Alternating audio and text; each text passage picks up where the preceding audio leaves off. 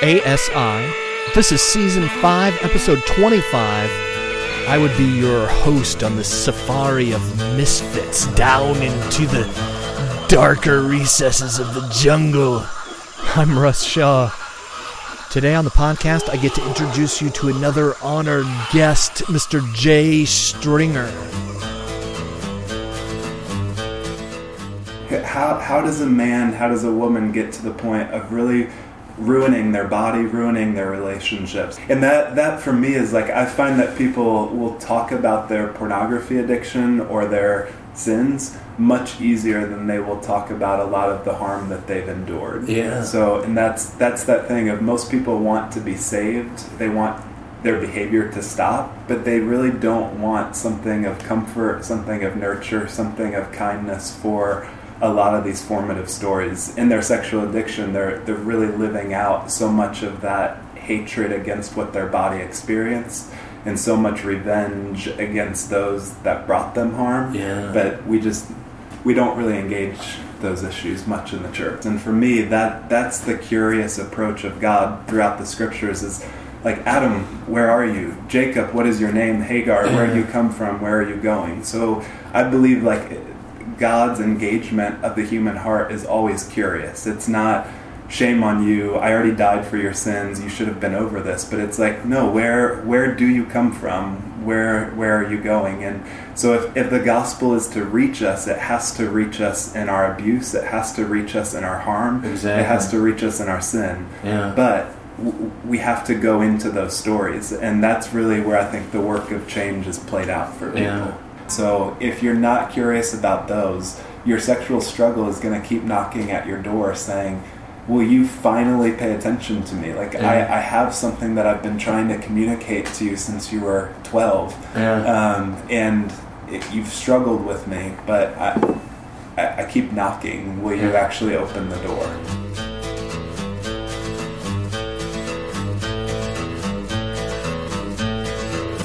You wired me awake and hit me with a hand of broken nail. You tied my lead and pulled my chain to watch my blood begin to boil. But I'm gonna break, I'm gonna break my, gonna break my rusty cage and run. I'm gonna break, I'm gonna break my, gonna break my rusty cage and run. That is Jay Stringer. You can actually email him. He he said, "Hey, put my email out there. I'm willing to take emails from listeners if they'd like." Stringer.j at gmail.com is his email address. I am so glad to have Jay on the podcast. I'm honored that he would uh, sit down with me. I'm humbled and honored by every guest who is willing to talk about this. I'm a guy who blabs into a microphone, all right? I am not a professional. I am a misfit professional, unprofessional. We're all sort of misfits to a certain degree, aren't we?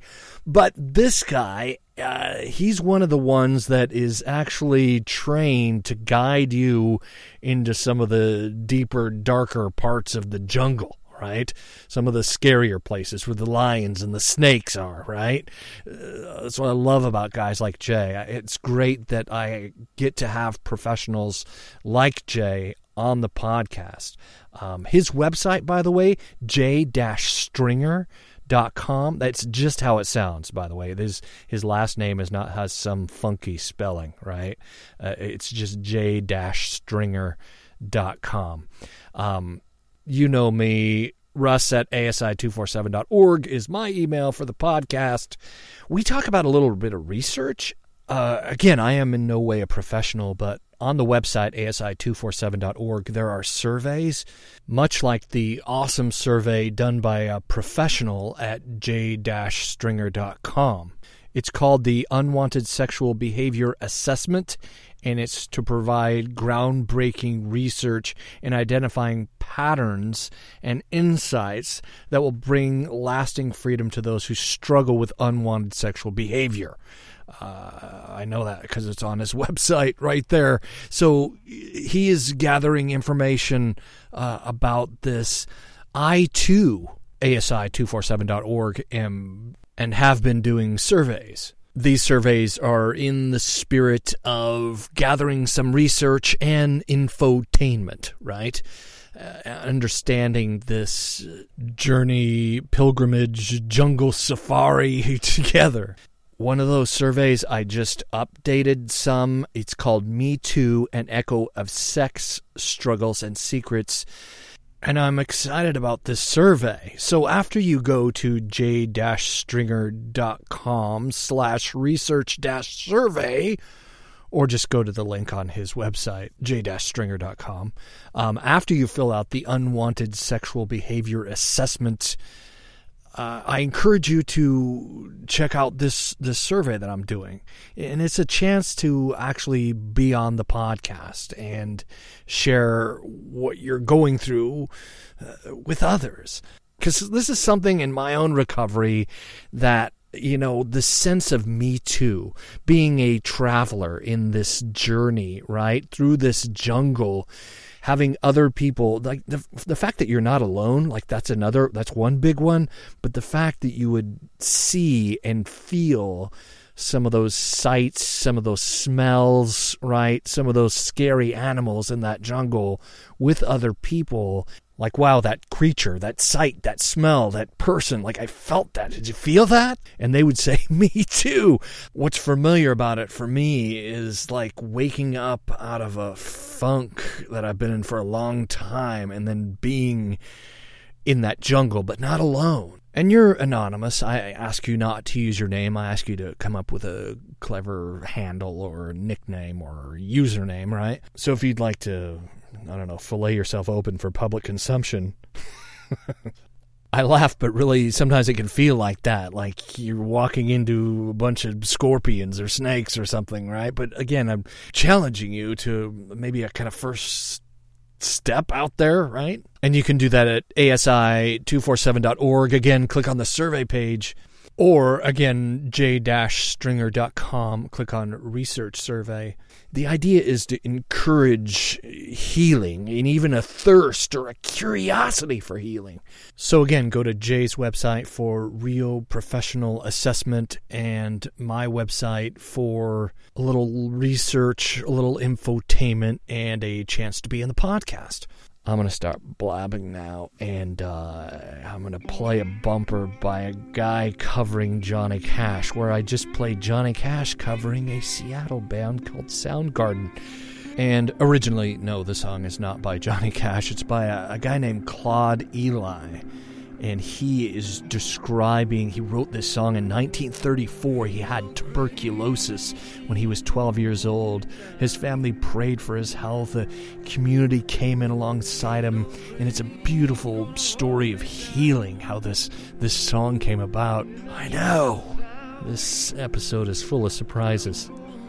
But you're going to love this conversation at the smith tower in seattle washington I couldn't think of better intro music to play as I introduce Jay Stringer than this cover by Davey Knowles, Ain't No Grave.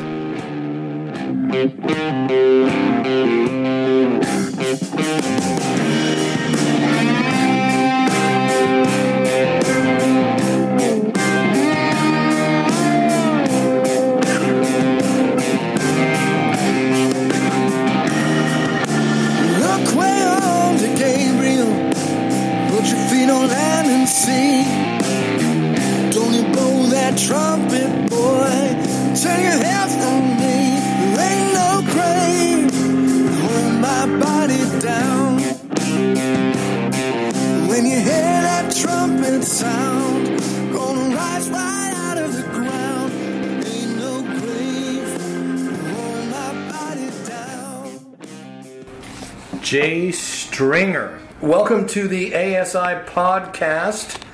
uh, you uh, went to the same school as my friend Seth. Seth Taylor's been on the show a number of times, and uh, he, he got me connected with you. Yeah. You're doing some work in the area of uh, you're writing a book about uh, sexual integrity currently, and uh, Yes. you graduated from uh, Seattle School of Theology and Psychology, That's yep. Yeah. Back in 2009. 2009. So, and you have a, a master's in counseling. I have a master's in counseling and uh, MDiv. So Oh, nice. yeah. Tell me a little bit about you. We, you and I were talking a little bit uh, about John schools. You're involved in a, a John school. Yes. Yeah. What is a John school? So a John School um, is basically a alternative to sentencing. So an alternative to jail time. So Right. when men are arrested for soliciting uh, women in prostitution, they are able to go to one of these schools called a John School, and a John is basically just another word for a sex buyer. Right. Um, and so if they attend these schools, then it, it doesn't go on their record. So, Oh, I see. Interesting. Um, it's as it stands right now in the city of Seattle. It's just a one-day program, about eight hours, and they get an overview of kind of gender-based violence, uh, sexually transmitted infection issues, Right. and then I'm the sex addiction therapist. So, how long have you been uh, doing that?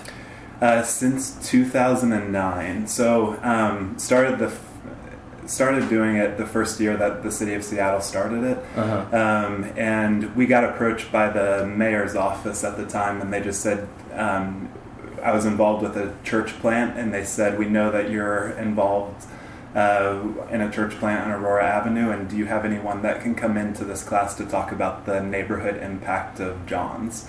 Uh, so that was kind of the first start. I had never really heard of John schools before, um, but just kind of came in to talk about what it was like to see condoms on the sidewalk, to see kind of guys cruising up and down Aurora. So, this was what what block up there?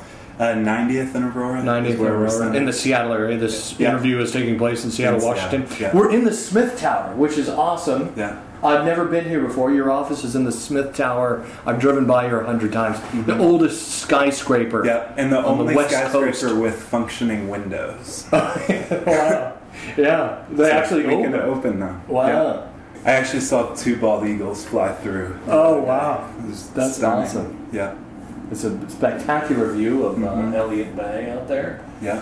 So you uh, married, uh, Jay? Married uh, for about seven and a half years. All right. My wife is Heather Stringer, and she, uh, yeah, we met at the Seattle school. Oh, cool. yeah. All right. You have kids yet? Two kids, All boy right. and a girl, almost four and almost two. Nice. Yeah. You like won the baby lottery. Yeah, totally. yeah, no, totally. Boy, and girl. I actually went and got snipped after that. I'm like, I got the Okay. procedure because I figured I'm done. This You're is done. Yeah. This is good.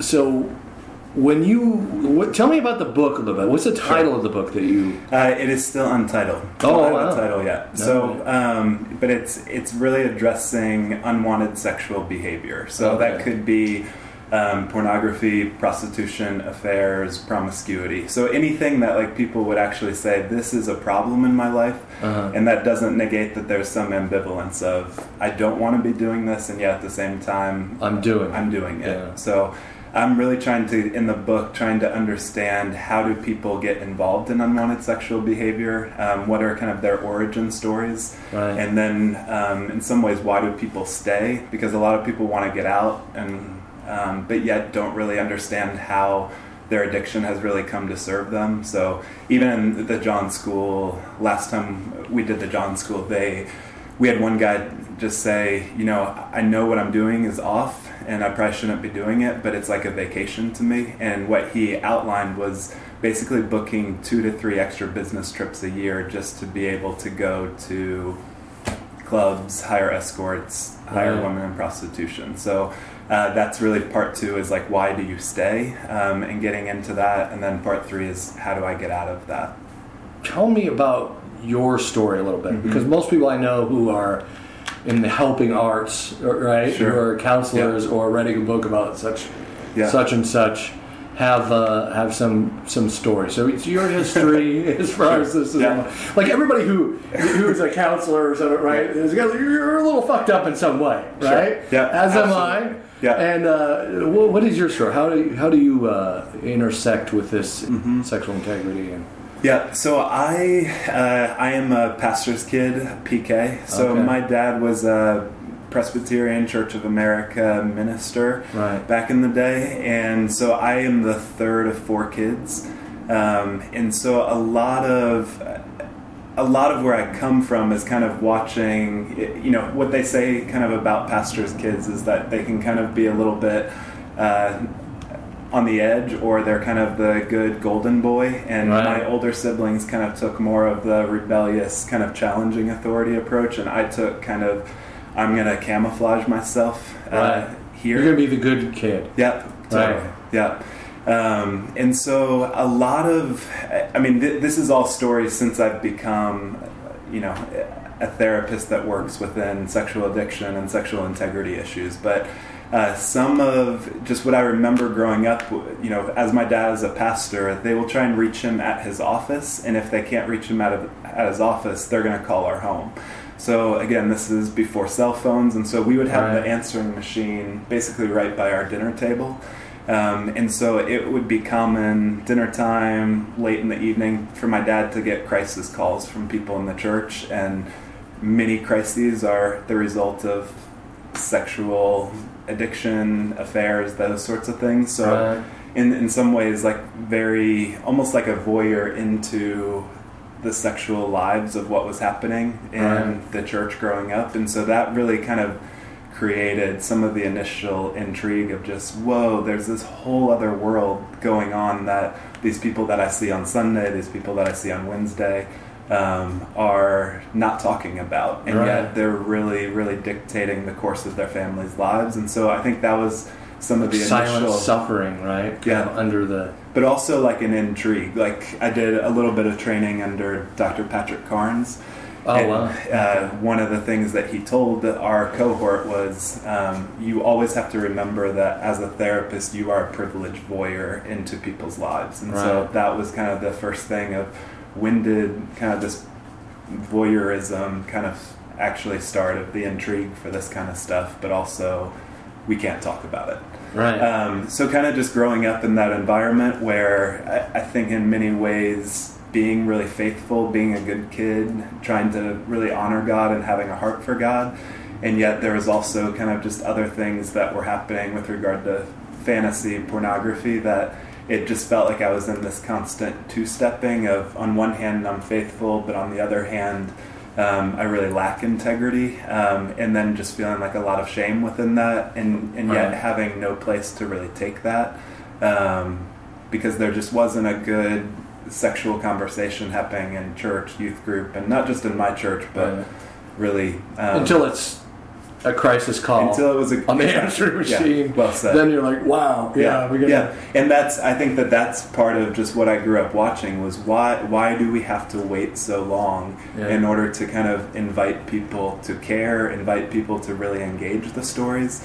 Um, and so growing up, like you, you think that your battle is with lust, and you think that your battle is with like Something out there. something out there, Yeah. rather than really recognizing like if God made our sexuality to, in some ways, be an image bearer of who God is, there's something about our sexuality that will reflect something of what God is like. And yet, most of the time, our sexuality is something that we're really ashamed of Yeah. um, and go and hide it. So I think a lot of what I do in the book and also in my private practice is to really invite men into and women into just the recognition that a lot of times people come into treatment, come into recovery, come into crisis, and they just want to get rid of their pornography issue. Right. They just want to get rid of their desire for perversion.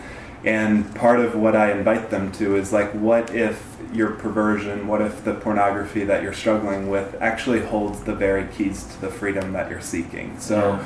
instead of just saying this is about medication or this is about um, a really helpful solution or any of those kind of adages that have become popular, I'm really trying to say, no, like your struggle is the very stage, the very vehicle through which the work of God is played out in our lives. Right. Interesting. Yeah, Because that is so true. It's uh, help me get rid of this thing yeah, like it's a bandy that you rip off. yes. To, to be clear, you struggled with, with pornography and stuff Yeah. yourself hmm a- as a younger man. Was it like Yeah. internet stuff or? It was internet. Yeah. Yeah. it's funny how the a higher speed the internet, the more people seem to really have a Yeah. It, it gets its hooks in even deeper. Totally. Right. Yeah, Because it's just so. like a click away. Yeah, Smartphones. I mean, Yeah. it's, it's everywhere. totally. Um, it's everywhere, and I think part of what I'm trying to really invite people to is like not just that you struggle with pornography, but really what is the type of pornography that you seek out. So there are different, like the the number one search for term last year um, from Pornhub in 2016 was stepmom. Um, and then MILF is up there at number three, number four, and so that's that's really I think so much of what's missing in this kind of lust dialogue or pain medication dialogue is that we're really really missing like what is this fantasy that people are really trying to cue in on? And it, it might just be like instagram tumblr scrolling in order to kill time and to act out in that way but I, would say most people have a really core narrative of arousal like an arousal template of sorts that they are trying to rediscover and yet never get invited to figure out what that is so Right. like Patrick Carnes would say that the recreation of trauma is the biggest sexual hit of all. Um, Right. And so a lot of times what you have is people that have known sexual abuse, that have known abandonment, that have known a lot of just really intense issues, repeating a lot of those dramas and just reenacting them, whether it's in their pornography use or in kind of prostitution and those sorts of things. Yeah, that's that's me. A lot of what you just said was Mhm. was a lot of my uh, my behavior and Yeah. and the journey into that is, is the recovery part. Mm-hmm. Yeah. and that seems to be the scary part for people. Yeah. Um, Is is walk journeying into the those hurt hurt Yeah. spaces, you know. Yeah, But working with Patrick Carnes, that's amazing. So Patrick Carnes, for listeners who don't know, he's sort of the, the godfather of, of Mm-hmm. treating sexual addiction as a, a thing. Back, he tried to release the, the book Out of the Shadows in the 70s, Yeah. and no one would touch it because they're like, eh, there's no Yeah. such thing as sexual addiction, you know. Yeah. And, and, And who is going to read that on an airplane? So you need to. exactly. Because uh, he said that he originally titled it "The Sexual Addiction" before it Oh, became "Out of the Shadows." yeah. But But Patrick Carnes, so, so tell me more about that. How did you uh, get together with Patrick Carnes? A, yeah, um, so he he runs a program basically where you become a certified sex addiction therapist, which I'm Okay. not. Um, but I went through the first module of that training. Yeah. So he has. Yeah, I believe it's a four module program, kind of all around the Yeah, I've country. seen that's that. really, Yeah. really helpful, really good um, information, pattern recognition. So I, I think part of when I was initially starting out as a therapist, there were just more and more kind of sexual addiction issues that I was dealing with in my practice, and so I think that it started as just a matter of continuing education of I need to become more competent in where these patterns come from and Right. how do you get out of it. So he was, as you said, the godfather, the source of a lot of that wisdom. and, and he's been doing it the longest, which is So long. is Yeah. good. There's something to. So people are trying to, you know, the the professionals out there trying to Mm-hmm. rename sexual addiction like sexual compulsive behavior. Yeah. Sometimes I say that when I'm addressing my own story, like Mm-hmm. whatever the new buzzword is today, whether it's sexual addiction, sexual compulsive behavior, what, Yeah. whatever it was, it was something that I wasn't able to control on my own. Yeah. And it started to control me Yeah. where I didn't, Yes. you know, outside of my Yeah. my own will. Something you wrote. So you sent me some material on, on your book on PDF, and I, I had this this little part bookmarked. I- I'll, I'll just read it, and maybe you can respond. Maybe remember where you were when you Sure. wrote it or something. in the religious community, in, in the religious community I am involved with, there is a well-meaning but truncated understanding of the gospel which is offered to men to address their behavior. Time and time again, I hear stories and sermons from religious leaders who want the hearts of men to be captured by the gospel, but they do not take the time to journey with them through the formative terrain which has marked their lives.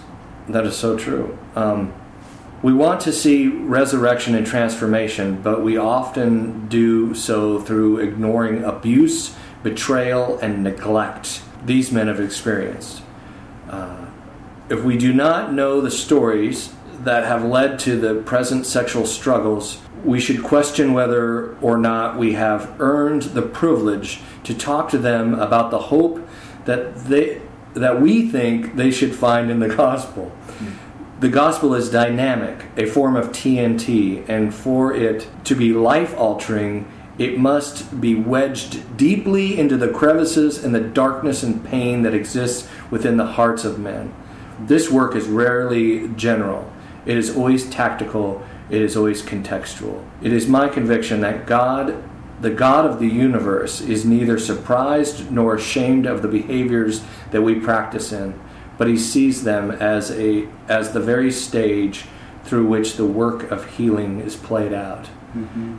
Dude, that is so awesome. That's as, as Rob Bell would say, so good, right? There's so many. uh, I could uh, like that's that's it as far as sexual addiction ways Yeah. treated in the church Yes. and and something that's very I, I believe that's wrong with a lot of institutional organized religion is we don't we want you- we want to help you with your stuff we don't really want to know that Yeah. stuff Yeah. like when we get into that uncomfortable uh, why is it so hard to do you think it's just the gospel has become this kind of religious word where it's just you got to hear the good news about Jesus. Like, and I I have said this before, and it, it's sort of offensive to some ministers, I think. But I've said um, when people say, "Well, you know, Jesus died on the cross for your sins," and you know what? Everyone knows that. It's like the Geico commercial. Like, save 15 minutes on your car insurance. Like, Yeah. everyone knows that, and we've heard that. You know, Yeah. I, I told a, a pastor recently. He said, uh, this, a lot of this is from uh, my friend Jim Henderson wrote some st- stuff on this, and he was talking about like your unbelieving neighbors and friends. They heard that. Yeah. They know that. Yeah.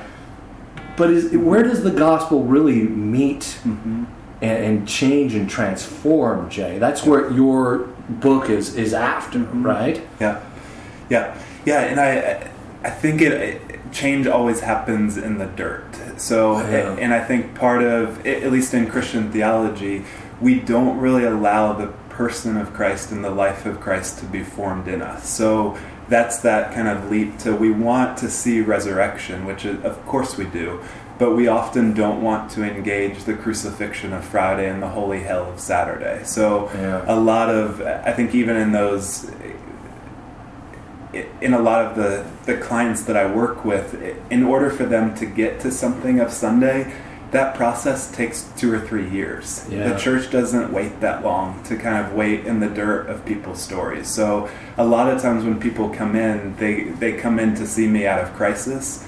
Um, and pretty soon after that, they begin to tell stories of neglect, sexual abuse, um, and that's really where a lot of these pattern types of behaviors that we see ruining marriages and ruining relationships uh, really stem from. So, um, a lot of four out of five people who struggle with sexual addiction have a history of sexual abuse. Yeah. Um, and so, when I kind of work with men and women in that who have that history, I have to recognize that. Um, their first sexual experiences basically formed in them like a sexual template. So, um, and in that sexual template, I I think of it as almost like an arousal cocktail. Um, where you have oxytocin, which is a bonding chemical. So most people who uh, are victims of abuse, they know their abuser. Um, so that abuser doesn't just start with genital touch. They usually start with um, praising someone. Uh, for some of my clients, that was an uncle that just took them out uh, to learn how to drive a truck for the first time. Um, Right. So there's always this relationship of trust that an abuser begins with that forms bonding. And at the same time, they begin to introduce more sexual type of touch, and that releases cortisol in a in a system. And yet, every abuser is fundamentally working for the pleasure of the victim that they're abusing. Yeah. Because once there's pleasure, then in some ways the victim feels complicit in the abuse. And that's really the madness of when people undergo sexual abuse is they have this thing that they felt bonded to this person and yet they also felt pleasure with this person and at the same time they also felt stress. All of that basically becomes your first sexual experience. Yeah. And so that is in many ways what people are trying to recreate later in life. And so when it comes to the church, we often look at promiscuity, we often look at people who are um, purchasing sex, and we, we know the inherent sin in that action, but we don't have the eyes or the compassion to really kind of say, how did someone get to the point where they really want to ruin something of their life? Like, how, how does a man, how does a woman get to the point of really ruining their body, ruining their relationships? And for me, that that's the curious approach of God throughout the scriptures is like Adam, where are you? Jacob, what is your name? Hagar, where do you come from? Where are you going? So I believe like God's engagement of the human heart is always curious. It's not shame on you. I already died for your sins. You should have been over this. But it's like, no, where where do you come from? Where where are you going? And so if, if the gospel is to reach us, it has to reach us in our abuse. It has to reach us in our harm. Exactly. It has to reach us in our sin. Yeah. But w- we have to go into those stories, and that's really where I think the work of change is played out for people. Yeah, yeah, absolutely. The Shack, great example of that. Yeah. I don't know if you have you read the book. No, I oh man, it's Yeah. it's. I, I just saw the film. That film just came out recently. Um, Paul Young, the author, was Yeah. also on, on the podcast. Okay. and and that's some of his story too Hmm. was was sexual abuse. Yeah. and going to that place, and that's what the story's about is Mhm. is actually having a relationship with God Mm. we throw that around in, in Christian theology today, especially Yeah. with the more more progressive churches will use the word relationship. Mhm. But what that relationship looks like, I think, is maybe where we get scared, right? Totally. We don't want to talk about our faults and our failures Yeah. and the fact that we're all, you know, Yeah. a work in progress. Totally. And that that for me is like I find that people will talk about their pornography addiction or their sins much easier than they will talk about a lot of the harm that they've endured. Yeah. So and that's that's that thing of most people want to be saved. They want their behavior to stop, but they really don't want something of comfort, something of nurture, something of kindness for a lot of these formative stories. In their sexual addiction, they're they're really living out so much of that hatred against what their body experienced and so much revenge against those that brought them harm. Yeah. But we just we don't really engage those issues much in the church. yeah, yeah. So what what can the church do, Jay? I think one of the things that I've said on this podcast uh, recently, I think your pastor is a guy who has some wisdom. He's sort of a fatherly figure in the church. Yeah. I don't think he should be taken too seriously. this is something I saw at Mars Hill Church when the whole fall, rise and fall of Mars Hill Church. People just took that cat just way too seriously, yeah. um, Yeah. and it, it wrecked some people's lives. But I think that well, that's one thing to remember: is a don't take your pastor too seriously. He's a human being. He's a flawed human being. Yeah. He's he's fumbling around Yeah. like like we are, uh, groping for truth. But it, I, I think people need to go to someone like yourself Yeah. someone who has some training. Um, there's always the money issue. Like Yeah. People bring that up. Um, I'm seeing a, therapist, a professional therapist, and part of that is thanks to Obamacare. Yeah. And I went through a lot of Christian counselors, and and some of it wasn't real helpful. Um, the first Christian counselor I saw, I'm paying seventy dollars a session. He told me to to take my affair having to my grave, and never tell my spouse. And I knew that was messed up. Yeah. But here's a guy with a professional. I mean, you have to be discerning Yeah. about some of this Always be stuff. suspicious of professionals. Even professionals. yeah. So, as someone, I mean, a lot of prayer, a lot of uh, being spiritually sensitive to the people you're opening up to, right? Yeah. I mean, I don't want to discourage people from getting help, but I also, I've experienced some of this myself. And what would you say to someone who's like, uh, uh, I don't know, you know, maybe they had a bad counselor in the past, or Yeah. or someone.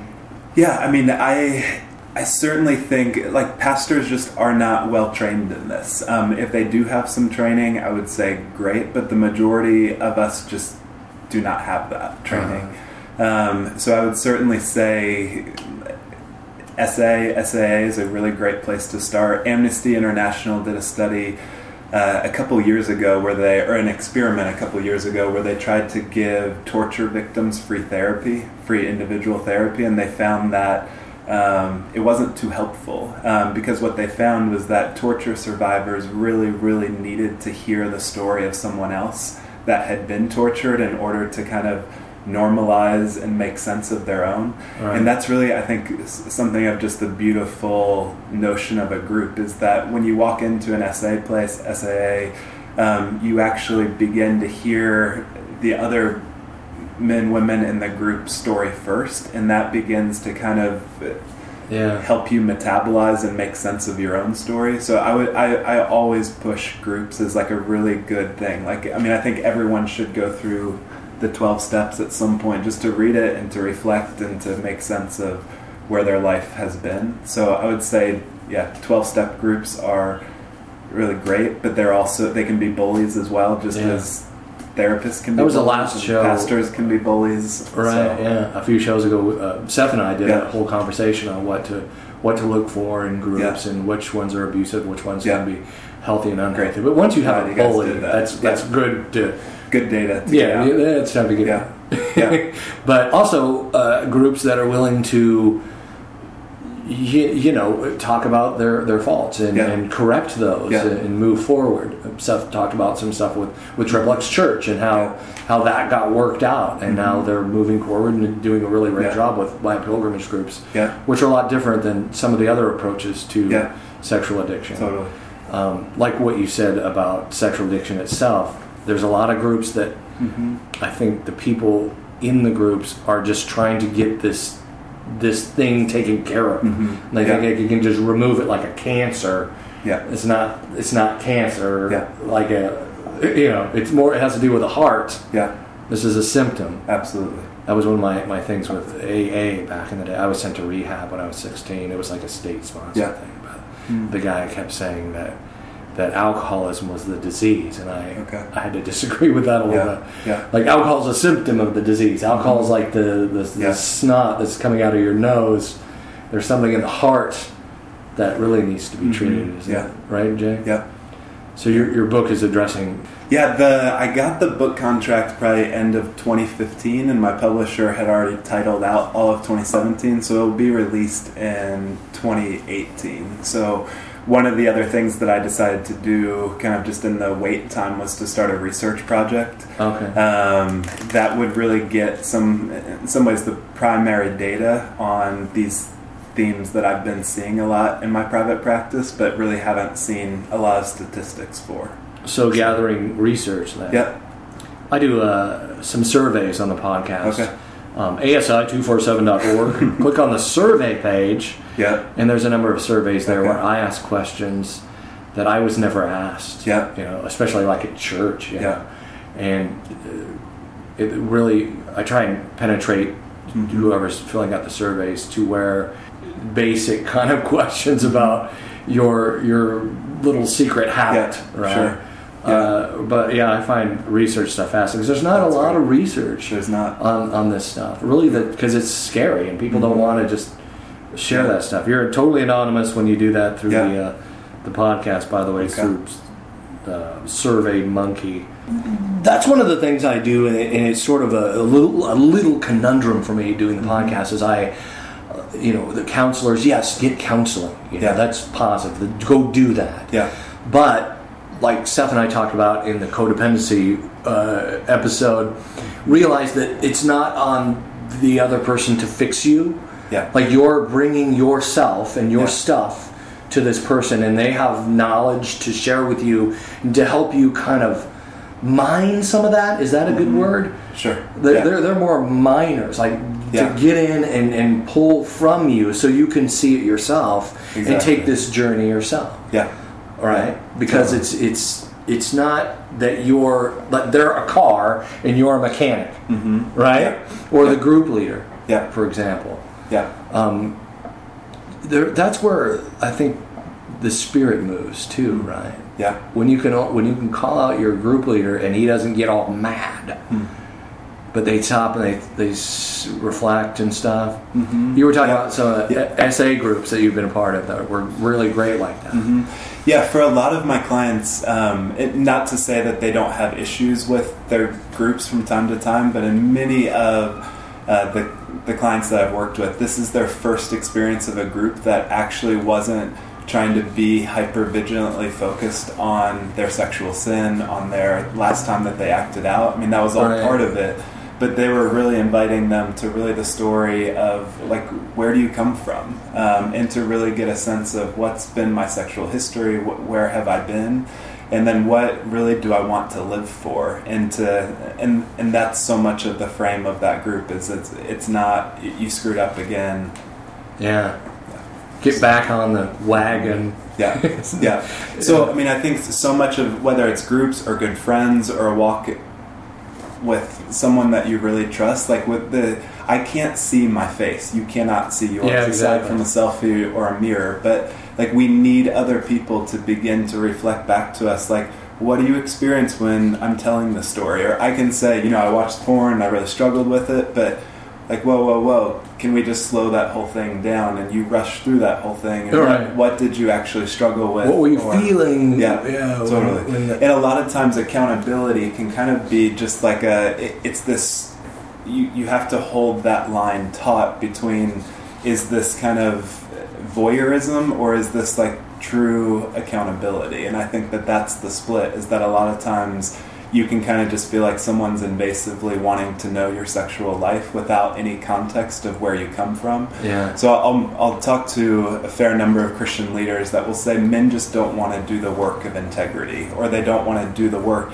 And yet, from my standpoint, they don't really have any understanding of what the work is. So, again, it's one thing to say you're having serial affairs, it's another thing to kind of know something of the story of where that comes from and how they're trying to sabotage. So, I think that that's really the function of um, I think what you were saying with a good group leader, um, in some of my training at the Seattle School, one of their main adages is that you can take no one further than you have been yourself. Yeah. And so if you don't know your own lust, if you don't know your own arrogance, if you don't know kind of your blind spots, you're not going to be able to lead people further into that. And so that that's the main problem I see with a lot of groups is you have people running groups or running organizations that really don't have a sense of their own story of where they've been, um, but they may have found an app or a type of theory that worked really well for them and then it healed them and then they want to get a book about that Yeah. out or they so That's part of this podcast. I started this podcast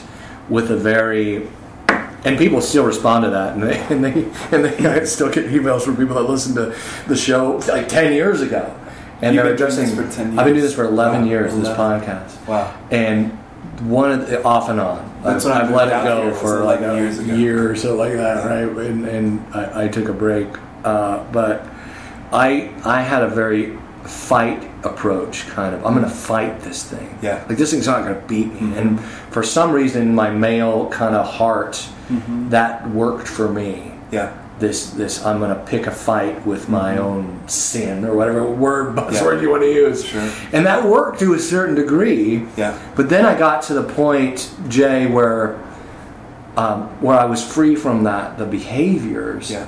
And I'm also free from chemical dependency too. So I've, I've been along uh, Amazing. recovery from methamphetamine, crack cocaine, Okay. uh, drinking. I, I drank myself unconscious on a regular basis.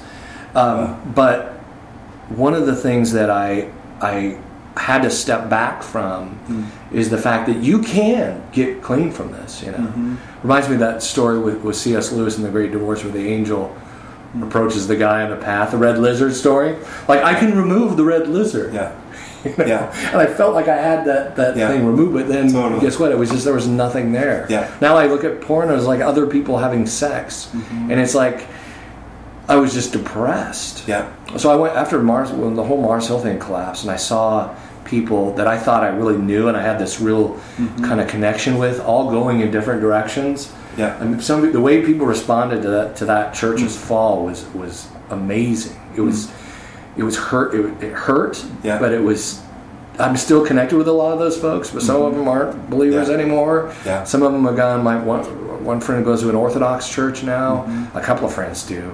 Um, just the way that people it's kind of splintered into different Yeah. faith categories. Mm-hmm. Almost like you you dump a glass of water out on the concrete and all the water goes Yeah. somewhere, right? And seeing that happen, it, it sent me into a, a strange depression because I don't have a a real good bead on religion. I'm not a big Okay. fan, Yeah. to be honest with you. Sure. I love Jesus, I love. God, but religion is. ugh. So yeah, man, I, I'm following you with that. Like this, yeah, the uh, like so much of if I understood what you were saying, like just that the fighting aspect. It, it, there's a this is going to go into a little bit of psychology, but like in French psychoanalysis, uh, there's this guy named Lacan who would basically say that there are no people without symptoms.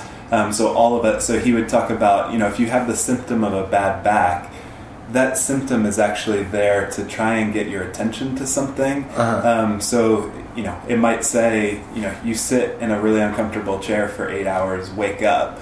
Or most of us in Western culture, we either hate our symptoms or we medicate them. Right. Um, so it's that notion of I have a bad back. Well, I, I hate my back. I wake up and I'm just tired of having to deal with my back. Or it's I need a gin tonic. I need wine when I get home because I don't want to deal with this. And same thing with Yeah. depression. Of I, I, you know, I hate myself. I hate that I'm depressed. Rather than like the to kind of understand that your symptom uh, in French psychoanalysis is almost like a holy prophet that's trying to say the thing that cannot be said. yeah. Um, so it's it's trying to alert you to something, and and that's what I, you know, that's the gift of what I get to do as a therapist is to say like, you don't need to hate these symptoms of anxiety, of even pornography addiction, but they're they're they're trying to invite you to something about your life that you've never considered before. And that's really where the healing comes, is not in the hatred of what you have or in the hatred of um, how long you've been dealing with it, but really the the presence of mind to be able to say, there's something in my life right now that's a symptom. There's something in my life right now that I'm at odds with, and there's something here for me to learn. There's something in this that could potentially be a gift Yeah. if I can have a posture that actually And that's turning- receives the symptom. Right, and that and that's turning your life into something kind of progressive too, because I think that's something that everyone goes So through as well. Yeah, Is uh, the the book I'm working on is called Mutiny on the Ghost Ship, and I think that everybody gets Yeah. to that place where they feel like they're on a they're on a ship floating around a haunted sea with no rudder Mm-hmm. Yeah. and no direction. I think we get to that. This new movie that's probably going to win all the Oscars, La La Land. Okay. I don't know if you've Seen it it, but it's Yeah. it, it deals with that place where everyone feels that kind of just you know life is am I gonna, I had this dream I had this when I was young I had this Yeah. ah I'm gonna do that and then you just go through the motions in life and this recovery from this I see that as, as one of those kind of journeys Yeah. it's not like you're chasing a dream to become a movie star Yeah. but it is you going in and, and, and dealing with some of the hurts and the wounds and Totally. and living a, a more peaceful Yeah. life. Like Yeah. that's part of the reward is No, that you don't have yeah. stress or depression or anti-anxiety pills or hangovers. Sure, totally. Yeah, yeah. And I might overuse this example, but I remember being really fascinated by the uh, um, the ghost ship thing. Reminded me of just pirates. Um, but. I remember being really intrigued by the Somali pirate thing, and I Oh, think yeah. there was a film with Tom Hanks. I can't remember what Yeah, it's yeah. called. What is their origin story? Like, where did they come from?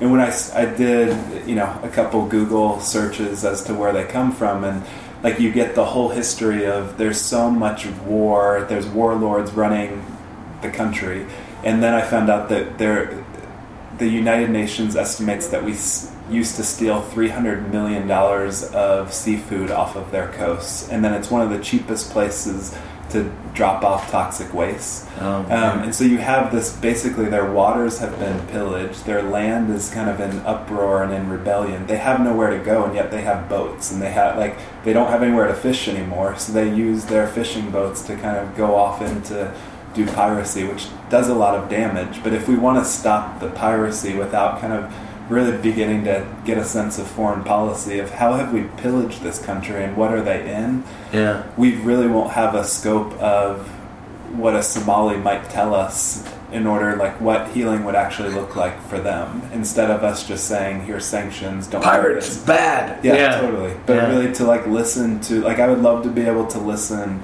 for hours to a somali's story of what was it like to know to witness this violence to watch your dad your mom disappear what was it like to kind of know that there was no fish left for you to like what what were those hours like Yeah. um, and i think that that's eh, very different than sexual addiction but to me that's the same work as we see so many men that are committed to violence against women that are doing really perverse things that are ruining sabotaging families and we have to engage that but we have to begin to say like what what were your coastlines like Yeah. what what was the interior of your home life like before everything started getting to where it is today Yeah, and that's like, and that's where you go with treating the disease and not just Yeah. the symptoms. Or Yeah. an analogy I had uh, in the show is I would say a lot of folks just want to reach up underneath the dashboard and clip the check engine light. yeah You know? i have the check engine light on right now Yeah. no. Yeah. yeah reach up in there, clip that thing off, and, and everything will be. Then you won't have the check Or you can light. go to one of those auto places and they can actually clear the code potentially long enough for you to get through emissions. that's right. Yes, that's what we do. Yeah. Because it's so much more work. Yeah, man. What what you wrote is is is what you're writing is so good. Just the samples that you gave me, but there's got to be some kind of a emotional like spark that came from that. I need to write about this, and and can you explain to the listeners what what was that? What what made you throw your hat in the ring as far as Totally. this kind of material is Yeah. concerned? Because that came from an emotional place in you, right? Yeah. It was birthed out somewhere. Totally. Um, it was, I mean, certainly clients, but I think just my own story. Um, so, what I was kind of saying earlier, of just kind of like having that answering machine on in my house, uh, and we would kind of get different phone calls from people in the church. What would usually happen from that point on would be that my dad would go and attend to one of these crises the next day, set up meetings. Um, and so in my family, one of the my style of relating, my way of being in the family was to really check in on how my mom was doing. Um, was she sad? Was she angry?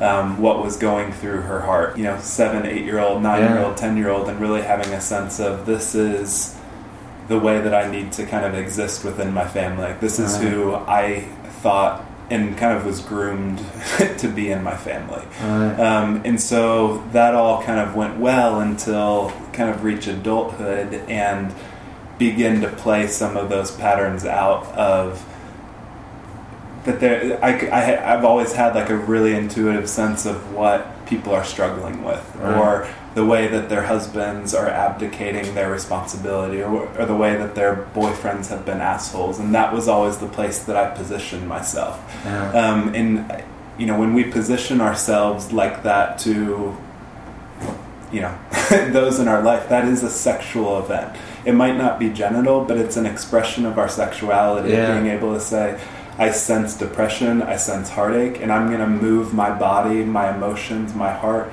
into the scene into this person's life um, and I think just recognizing the war that that created, um, even before I was married, but certainly when I was married, of whoa, I've been doing this my whole life. Like in many ways, that's how my relationship with Heather began. Was getting a sense of what was going on in her family and her life, and offering kindness. Um, and so I, I- I view that that's really the work of evil is to take something of goodness, even something of the, the gifts that we develop in the context of harm, and then to pervert them for, you know, sexual perversion, sexual sin. And so when I looked at just even uh, categories of porn use that I was into, or just kind of fantasies that would begin to generate in my heart and body, I took that to my therapist and I was like, I'm really troubled. Like, I'm beginning to launch this career and a marriage with these With themes, this, yeah. and I feel like I shouldn't even bring this to you. And she's like, How could you want to be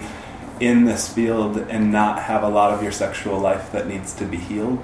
Um, and so began to talk to her pretty generally um, about some of the fantasies, some of just past sexual struggles that I've had. And she said, "No, Jay, tell me the story. Tell me about what your role was in your family."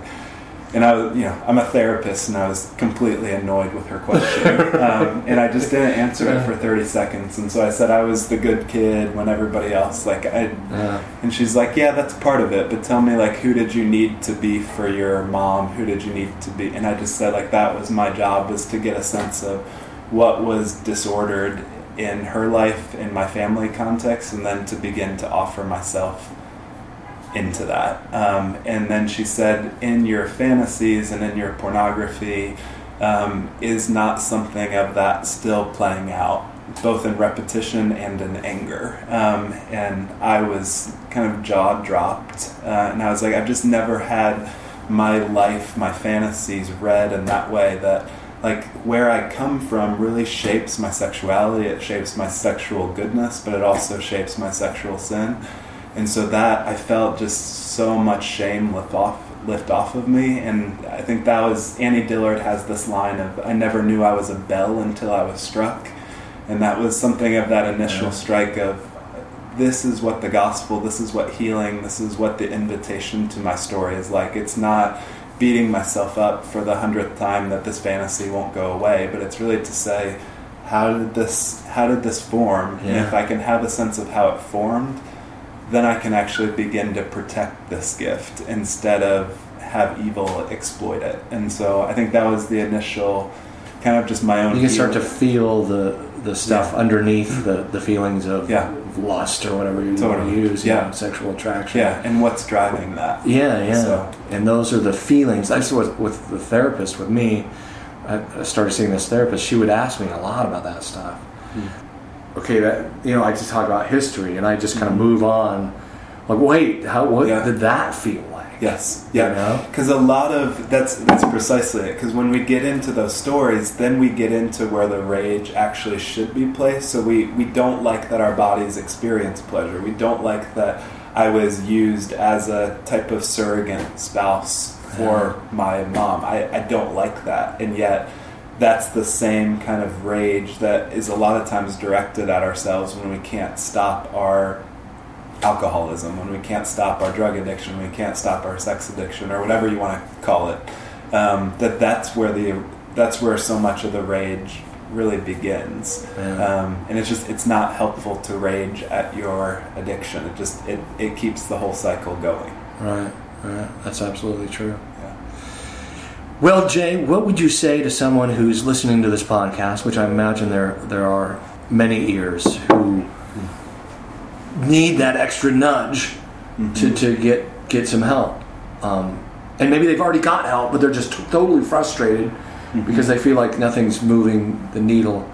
Um, I think a lot of those folks may be in groups that are just addressing the how to get away from your sexual Yeah. sin. Yeah, right? no, totally. How would you encourage someone who's honestly seeking healing and uh, and growth and, and Mm-hmm. Progress? What would you What would you Yeah. say to those folks as far as the excuses that we have and, and stuff like that? The excuses about Uh, the approach, Okay, right? gotcha. About who to talk to, or Mhm. you know, I mean, people Yeah.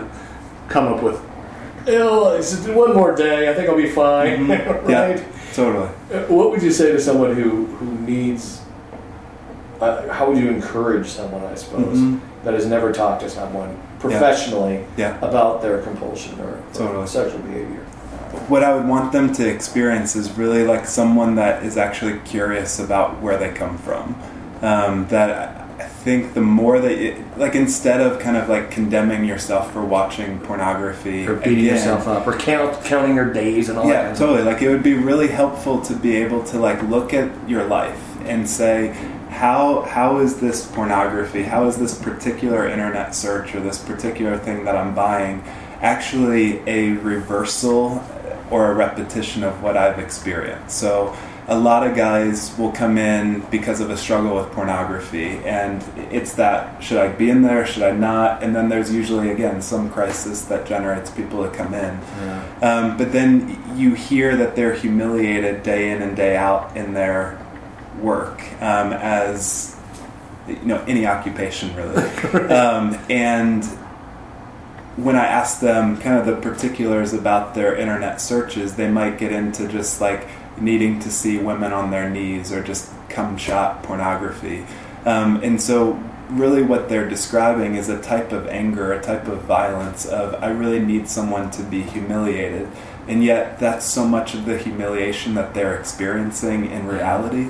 And so that that has to be a question for us as men is like, do we want to kind of see what's happening in our life, or do we want to go to violence against women in order to metabolize a lot of this stuff? So I think that that's that's the invitation that I would say to so many people struggling. Get curious. Get curious, exactly, about uh-huh. where this is coming from, and and what is your what what do your arousal templates actually say about the life that you're living right now, the depression that you're in, or the past abuse or the past neglect that you've been through or the past loneliness like those are really the stories that kind of generate so much of your sexual struggle and so if you're not curious about those your sexual struggle is going to keep knocking at your door saying will you finally pay attention to me like Yeah. I, I have something that i've been trying to communicate to you since you were 12 Yeah. um, and it, you've struggled with me but I, I, I keep knocking. Will you actually open the door? yeah. That engine light will start buzzing Yeah. after yeah. a while. No, totally. Yeah, Yep. yeah. Thanks, Jay. That's something. Uh, one of the season five of the podcast. The uh, the tagline is um, from compulsion to creativity, Hmm. and I think that's a, a That's good great. one. Is to Yeah. chase, be creative about how curious, Yeah. because compulsive energy. It's an energy, Yes. and it can be moved in a direction of curiosity, can't it? Mm-hmm. Yeah. Absolutely. Yeah. Yeah. And that's, I mean, that's the privilege again of being able to be a therapist is that it's really in years two to three that I find that so much of like sexual addiction takes up so much creativity that you, I mean, they're, they're some of the most creative people I've ever been around Yeah. in the way that they hide, in the way that they scheme, in the way that they arrange so many of their lives. Oh, yeah. And then after they, you know, in some ways, like get a sense of what is being repeated in their sexual cycle, and then really get a sense of, I, I love my life and I don't want to sabotage it. I love my family. I love my roommates. I love like this life that I get to live. I want to protect that. Then they have that sense of now I'm free to create, and that's I mean that's the privilege of getting to watch people you know, pick up instruments, go for Yeah. runs, um, become published authors um, just from engaging their own story. Or there's just so many different creative outlets of what can be unleashed in people when you're not sabotaging. Yeah, yeah. So- and all the energy it takes to do that. Yeah. That is so true.